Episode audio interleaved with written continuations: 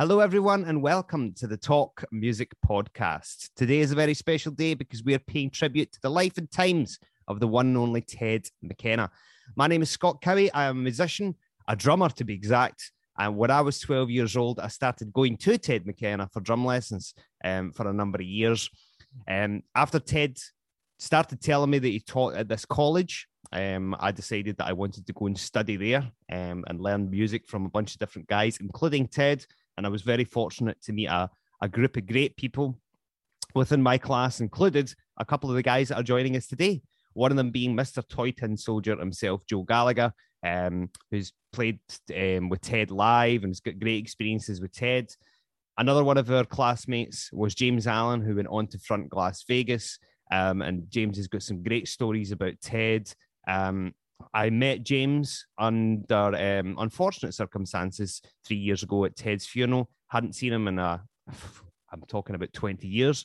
Um, and in a weird sort of way, Ted has brought us back together. And it's been great to, to, to reconnect with James and talk about Ted McKenna, to be exact. Um, also joined by Davy Cowan, who, again, similar to Joe, has got good experiences of playing with Ted live, as has our fourth guest within this podcast, the one and only Zal Cleminson, of course, Ted's bandmate within the sensational Alex Harvey band. Um, so it's been an absolute pleasure talking to everyone. It's very raw. It's um, one of these situations where you start talking about Ted and you're laughing about all the times that Ted made you laugh. And then you start getting upset because Ted's no longer here. And then you start just going around this circle. But moreover, this is a very positive episode because we're, we're talking about someone who meant so much to us. Um, I didn't have a format for any one of these interviews. Um, I've recorded over well over 100 podcasts now, and interviewing tons of different people. And I always like to have tons of questions and really like to research into their careers. But this is a little bit different. I wanted it just to be, again, very, very raw. And everybody, you know, I was just having a chat and talking about Ted. So, with the structure of the episode, you know, sometimes we talk about the same subject matters, so we've edited to the point where you know it, it blends into to, to the stories pretty well when we stay on point. And other times it's quite random and it's just different stories, and we go from one extreme and the other, uh, one extreme to the other rather. And again, I'm highlighting the point that this is very raw. Enough of me talking. We're going to go straight to us paying tribute to a man who was as sincere as he was sensational. In the words of James Allan, the coolest, kindest, and most gifted drummer this country has ever seen. This is our tribute to Ted McKenna. You wonder as well with Ted, it's like, where did he come from? There's a lot about Ted's life that I don't know, but where did he come from to get? Because I think back to like the opportunities, say that I think about my dad, I think about like my uncles and all that, right, when they were younger. They, I'd assume they came from a similar, kind of background, you know, opportunity wise. And I wonder how Ted got into drums, and I wonder how how did he end up kind of getting into that? Because I think even to be a musician, it was a different thing to be a musician then than what it is now. It was a different thing for us to be musicians than what it is now. And I was sitting down with my mum and to say, I built up to this for weeks and weeks and all that. I need to speak to you, I need to speak to you. Sat down the living room and I was just like, my was like, what is it? I was like, I've been playing the guitar. my mum was just like, my sister's there. My mum was like, ah, for God's sake. Is that all it is?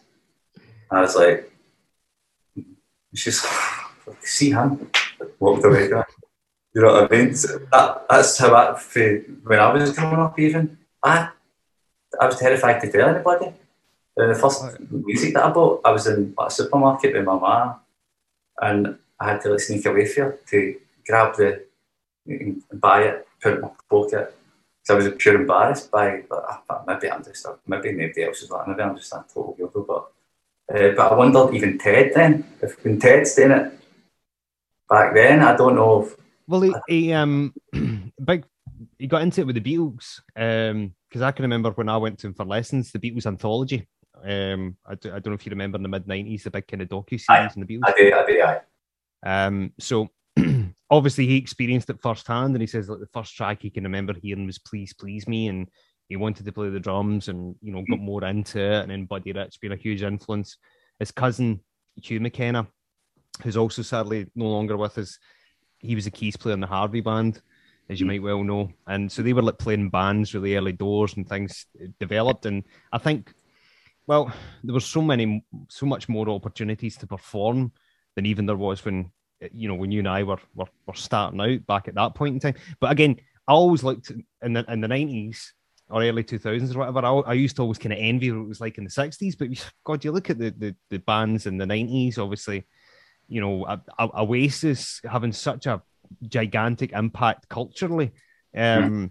I mean, I, I love Oasis and I thought they were great at the time, but always was thinking, ah, it's, it's not it's not as good as the Beatles, was it? But again, you, you're just kind of how much would you you you know you'd, you'd long to have a few more bands from from that particular time as well um you make a record even to make a record you know it's like it, it was even a bit more complicated when we started it to make if you want to make a demo you want to make a thing.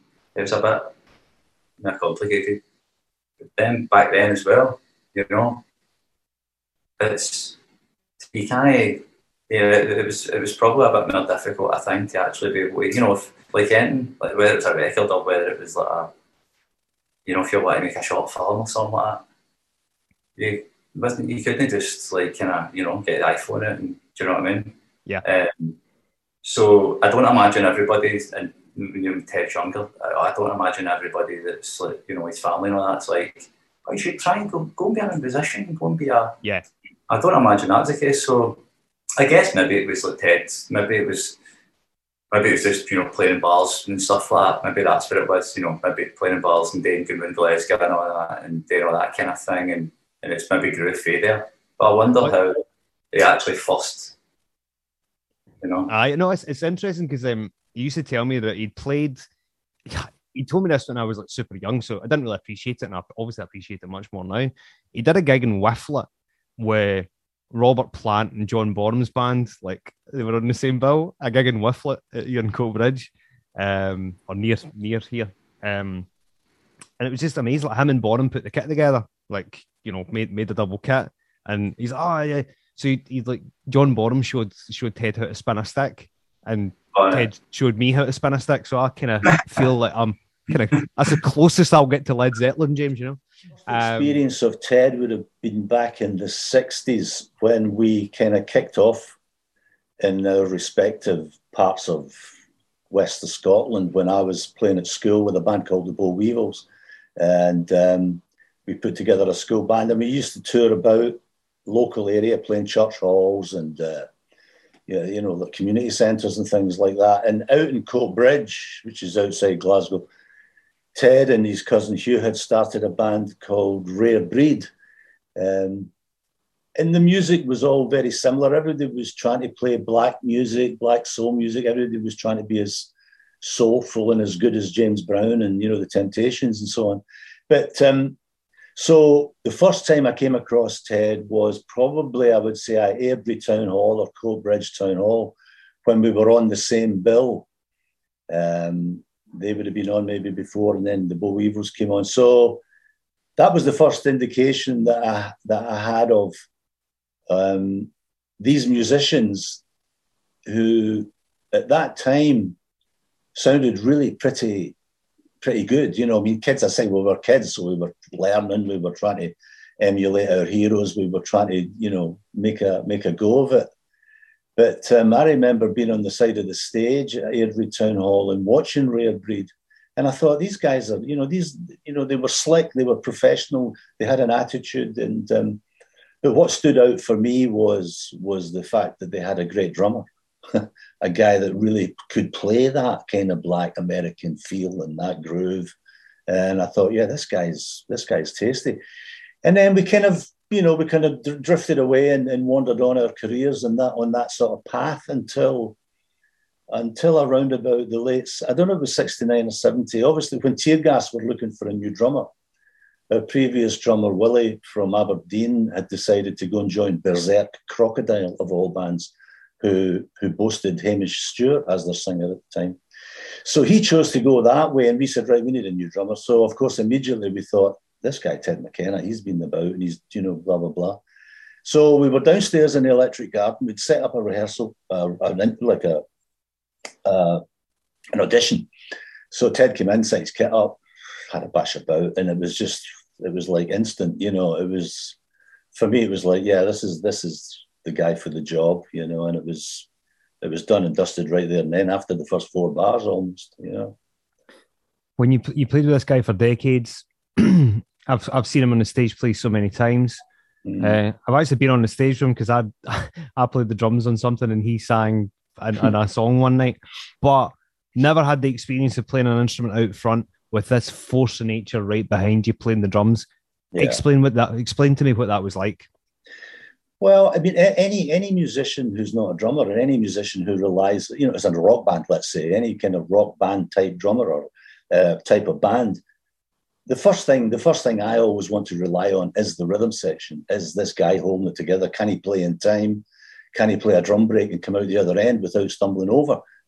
And for me, I could just sit in front. I could sit anywhere. I could wander about the stage, and I just heard Ted's drums going, "Yeah, there's the there's the beat, there's the beat, there's the beat. That's what you want to play to." And I just went, "Yeah, I can." And for a musician, a guitar player in particular, to be able to just sit on that kind of precision, you know, that you can rely on. That that for me became it became a kind of trademark of the, the rhythm section that eventually became the sensation you know with Chris Glenn.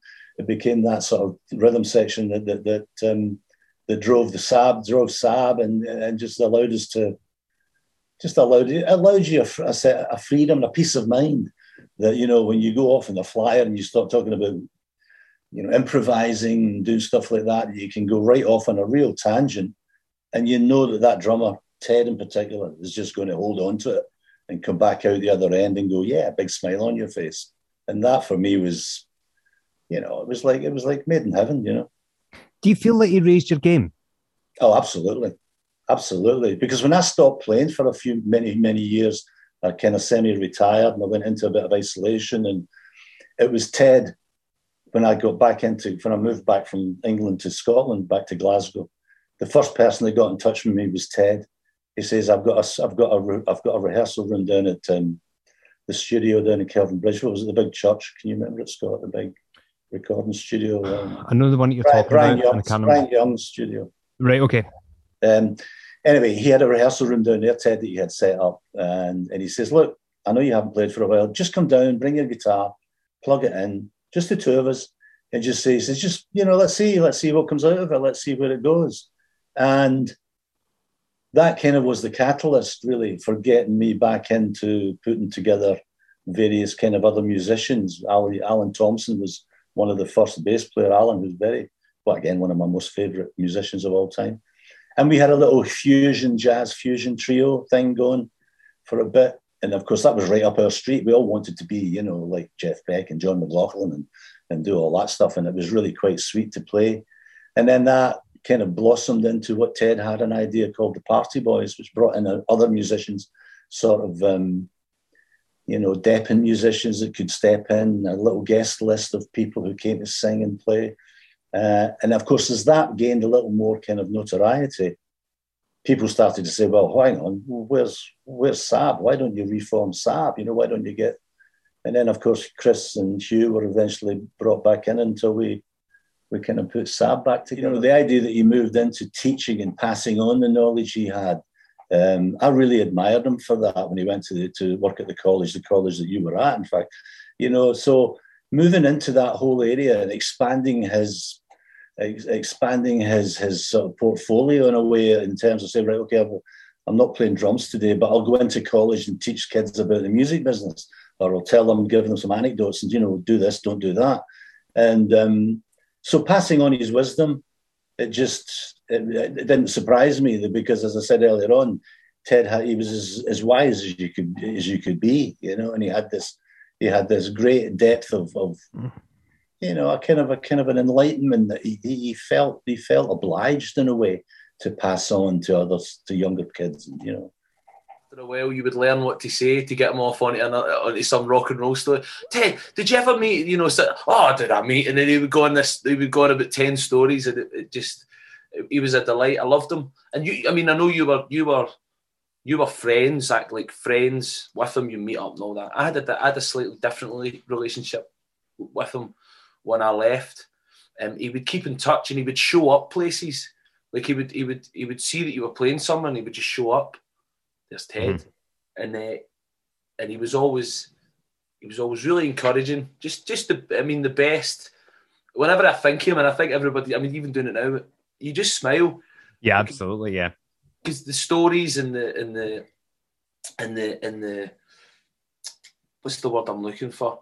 The he sort of he gave off inspiration. He made you feel that you could that you could do it. You know. Mm-hmm. I, I, don't know. I, I, I, he's he's quite undescribable because to me he was this. He became this legendary figure in my head because I really got I really heavily got into Alex Harvey after that, and and uh, and to put him in there, it was a, it was a bit. I'm glad there was a wee bit of distance between us because I don't think I would ever have been able to process the fact that, you know, uh, the the drummer of the Alex Harvey band was like coming into my house for a cup of tea. That would have just that would have just mm-hmm. fucked me up. I think it kind of had everything. It had everything. Um, it had the stories, of the experience, right, that you're going to respect when you know you're wondering how does this thing go, you know, what's it like, kind of thing, on the, the, the real deal stuff. He he's done all the the real thing, you know. Um, uh, had quite a I don't. It's quite a hard thing to explain. I think a lot of people might think that sounds crazy. He had quite a beautiful face. I think when he was speaking, he quite a easy, to, easy on that. Easy just when he's telling the stories, doing his thing. He's just a, a You know, it's quite, and it does the white face, quite a beautiful face. It was kind of like on the inside, it kind of mirrored there, and everything just flowed. You know, he had no. Um, I think also because that he had he it was the real deal. He'd done that thing. There was sort of a, there wasn't a, he was quite a relaxed guy, I think, for that. Remember Ted saying this about James long before the kind of the world knew it, um, and Glasvegas became so big. I think I'd said I'd said to him, oh, "This guy James Allan. I mean, there's just something about him." And Ted says, "Yeah, I mean, he takes it all in." I said, "What do you mean?" Well, you know, there's a, a lot of singers are they're very loud and they walk into a room they're really loud, but but James is really quiet, and he just sits and he just observes it all. He, he takes it all in, and and and that's why he'll be a brilliant lyricist. And fuck, he predicted the future, which is Ted. Mm. Ted had just been around and he just knew it, and he, he knew, knew, James. He, he, he just he he he recognised it before. I mean, Cam Malone did as well. But Ted had just he observed the observer and mm. he was just correct about so yeah, many things. My God, was that guy proud of you? Oh, like he was totally, totally proud of you, James. But one thing that was funny and it kind of sums Ted up, he would always go on about the songs, but get song titles mixed up, and he's he's given it the. I mean, uh, James. I mean that. the daddy with the, the cheating heart song, brilliant, you know. And just the fact I love that. I love that Yeah. and I just after after after a while, I just thought I just yeah, that one's a cracker, Ted. That one's a, as a as a tribute to Ted. Are you going to play um, the Daddy with the Cheating Heart song? Do you know what? I think that I meant to say before. I think that's so his sweet. best work that I've seen him playing. Um, funny enough, was actually with a band he was in quite briefly. Actually, it was the Rum Boogie Orchestra and he was playing a wee gig in Byres Road and had Alan Thompson on bass, Alan right. Brown on guitar, yep. Violet Layton. Mm-hmm. And um, he invited me along, and it was actually me and my wife Joanne's first date. we went along to the gig. Oh, really? Yeah. Wow.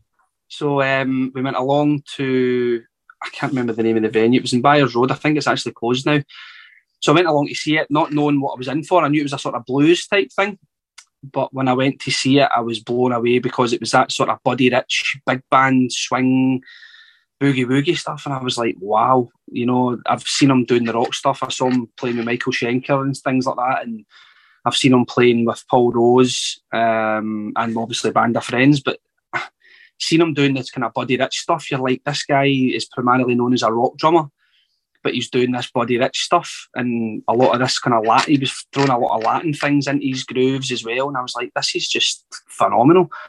And um, I've seen him at a few gigs where I've been with guitarists and things like that. We've been along to see him playing, and at the end of the gig, they all say the same thing. I could not keep my eyes off Ted McKenna the whole night, purely because he was so energetic when he played. He pulled the wackiest faces when he played.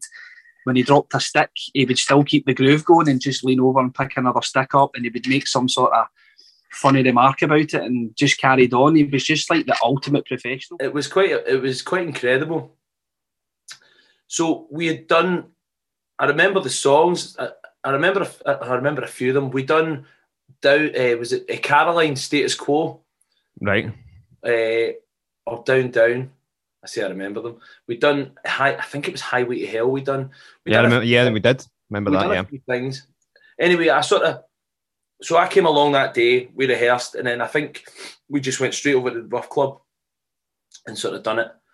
And as we were coming off, he sort of grabbed me by the arm, and he he he just said, "Listen, th- thanks very much." He said, um, "You know, I don't I don't say I don't say this lightly, and I, I'm not I'm not bullshitting. This is actually what he said to me. He said, um, "I don't say this lightly, but um, it was great being up there with you, and some of the stuff that you do." And the way that you hold the audience reminds me so much of Alex. And I fucking, I nearly, I nearly sort of went into some sort of, I was, I was sort of thinking, did I imagine that? But that's what he said to me. And I never told anybody because I thought, nah, nobody will ever believe that. But that's what he said to me. It reminds me of Alex. And I thought, well, fuck me. You know, I must be, I must be doing something. Um, and he kind of is, he's kind of everywhere. He's, He comes up a lot. Have you noticed that? He comes up loads. he's- he comes up all the time. People talk about things and, and they go, oh, and you go, fuck, I, I know, I, Ted done that, or, or Ted played on that, or he, he comes up all the time. His fingerprints are everywhere. You know, his fingerprints are everywhere from the from the albums that he's played on to the marks that, that he's left. And I'm sure you're the same. Every you talked about that amazing compliment that he gave you. I think Well, I I've only ever told you, really. I've told my, my wife and a few my family and stuff, but, I've, but but but I think everybody else would think I was talking rubbish. But that's genuinely what he said to me. no, I, I listen. I believe you because um, Ted, anything, any compliment that Ted gave any one of us, we remember, and we remember it so vividly because it meant so much. You know, it wasn't like, and I, I, I and want to show the appropriate respect to, to everybody because that's what Ted would have done. Like somebody, you're an amazing singer, mate. Nah, You know, it was just totally. like you, you get that, and that's that's great, and and God love everybody for for for taking their time out to do that. But let's not forget, see when he's coming off stage, how many students, how many people at that gig would have been crowded around Ted, wanting to be the person that spoke to Ted, and he's he's pushing that to one side because he's wanting to grab you by the arm and give you that time, and that and that that's what does that say about him? Well, it's only in hind. It's only as you get older you realise. Yes, that Ted always and he and he used to make the point that he listened to the song when he was playing the drum track, when he was recording, he listened to the lyric, he listened to what the singer was doing and where the dynamics of the song were, where he should stop, start, play something, come in, you know. He he he he analyzed the song and and and and played the song rather than just sitting bashing a drum kit and hoping that it might work. He, he, he had this great sensibility to, to, to, to, to be able to do that. And I think it, I think it, it, it improved every one of us as we worked more and more with Alex. We became much, much more adept at playing more like an orchestra than playing like a rock band, where you had real dynamics and you had real incident and you had the right moments of, of tension. And, um, and of course, that's very much what people enjoy about SAHB's music, I think. Um, he just he just seemed to ooze class about him. I think that the class is probably the key word there. It was just a class act above everybody else. Um, yeah, he was just somebody that I always. I mean, I'm a keyboard player, as you know, Scott, and I've I've always had a wee passion for the drums. So, just for me, Ted was just the ultimate ultimate musician. Not even just drummer, the ultimate musician.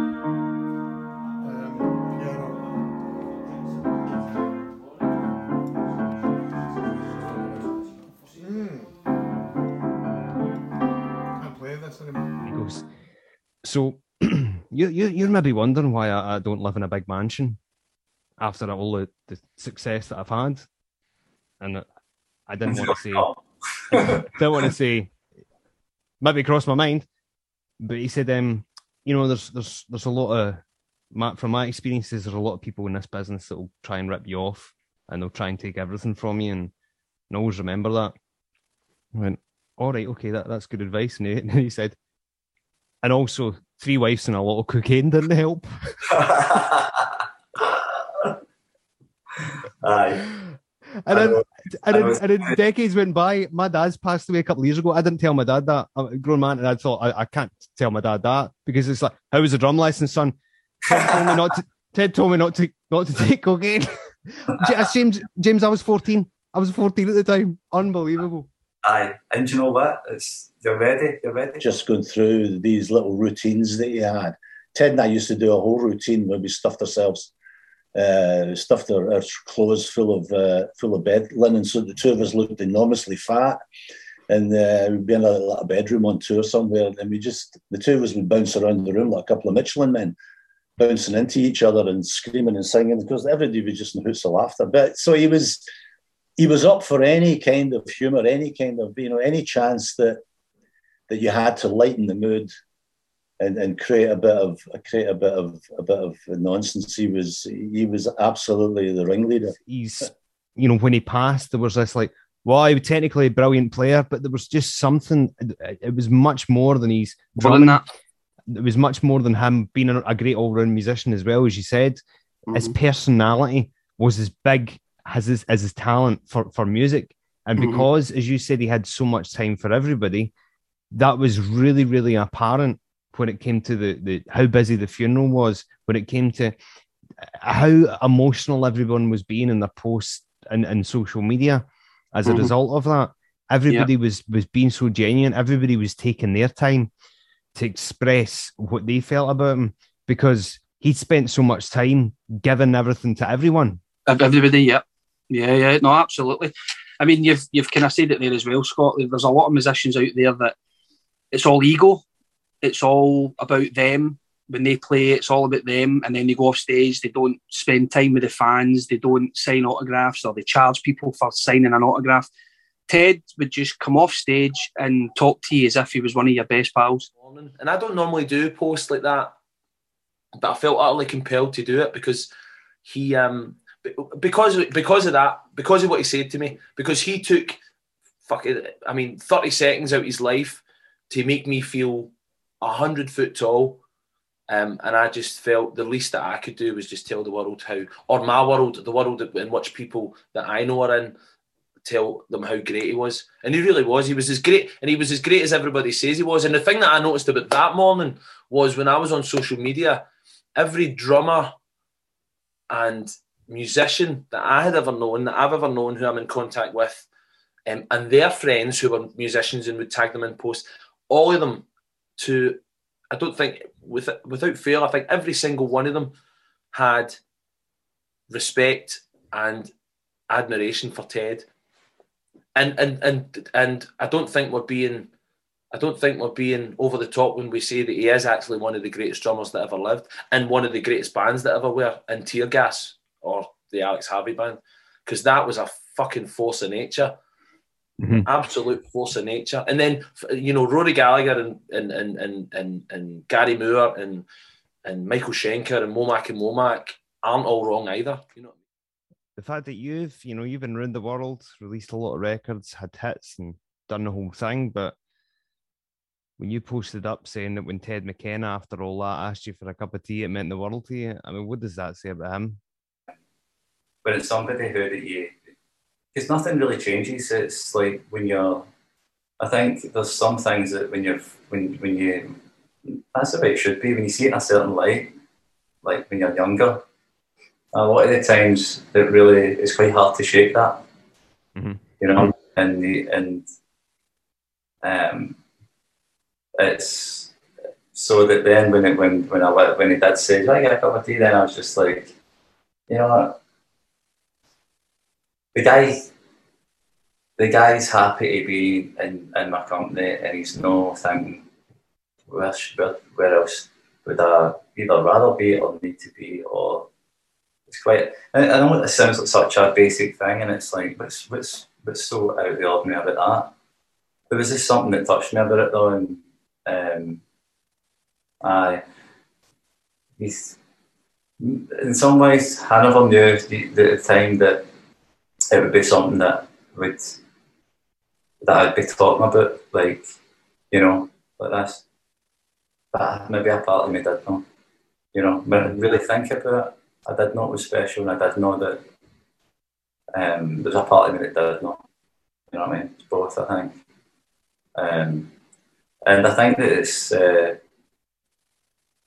it, with this kind of thing, it's amazing because it makes me think about it makes me think about how you know uh, how great Ted is, but it also makes me it makes me feel really good because you've um, you've listened, you've looked, and you've he showed you the way the, the way it should be, and you understand that, and then you can actually continue that. That's what you that's what you're doing. And I think both is just important to me, you know, what, what Ted does and then what you're doing there. It's like uh, the both things make me feel like, oh, this is that's inspiring and it, it reminds you um, what's important kind of thing, you know. And obviously, the relationship you, you had with Ted was a much uh, closer one, and and I think that's uh, that touches me that, that so it does because you you have um, been put together by kind of a destiny or whatever, you know. There's no family or anything like that, but yes, you know. Mm-hmm. Um, and I, I, that's I feel the same about a lot of things in life. Well, it's the the friendships that we've got, and it's the ones that you that you earn, and that other side of it, they both earn it rather than the title of uncle, dad, ma, right, sister. Right. Don't you speak to me like that? I'm your sister or something, you know. Mm-hmm. But it's and in such a way that you're a young guy who's who's got other things going on in his life. You've got other things going on here. You've got other things. You'll be like, you know, and and you you put them here because these things are important and these things are important.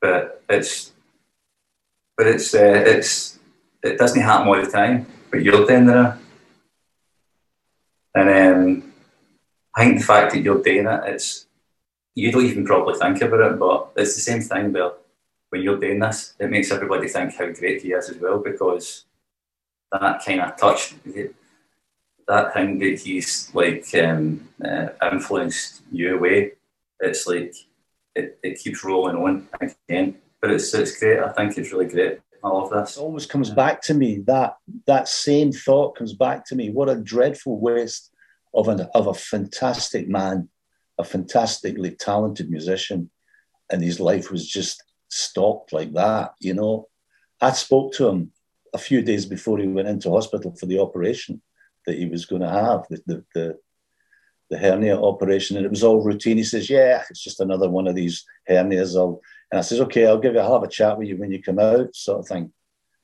And the Saturday morning after his operation, I got a message from a friend, a text message to say, um, Ted, Ted, Ted died last night. And I looked at it and I looked and I thought, I thought, the first time I went, Who's Ted? I said, Who's Ted? Ted, Ted's Ted's died. Who, who's what? Who's Ted?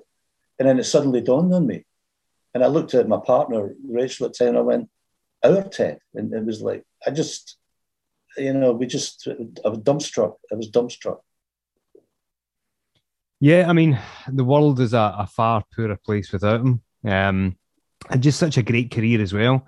Mm. And just trying to to to find, if possible, some sort of positive and uh, uh, what you're outlining there is a hugely negative story for for for us all. Um, is that when he when he um when he passed, he was mm. he would he'd been touring and he was pl- playing the best he'd ever played. Um, and, and, at the very very top, if there's a, a positive to take from that? I mean, at the funeral, you know, I mean, I'm not a, you know, nobody likes a funeral. I don't mean it like that, but you know, the idea of, and when I was, I just couldn't believe the amount of people that turned up for Ted's funeral. It was, you know, it was like it, it, it, was like a requiem for a movie star, you know, or a, or a television star, or a person, you know, a real, a real um, prominent personality. And of course, you know, as, as uh, over the years when Ted and I have drifted apart and, and our careers went different ways, um, I've, I've, i I, took a much more of a back seat and, and, and isolated myself a lot more. But Ted constantly kept in touch with people. He constantly looked to bring in new ideas or start a new project or I want to get something off the ground. I want to be playing, you know, it, it, it was just, I want to play. I don't, you know, he needed to play. It was in his blood. It was in his it was in his DNA that he had to sit and play music and play drums and be part of something. We're the old school guys that have done it all. it's like it's like they've done it, man. Know, it's like, but he is just like he's just happy to see. It's not about the oh him picking apart thing you're doing and really admire. It's not. He, he just wants to see you doing all right, whether it's on a stage or whether it's that that's that's that's what he cares about.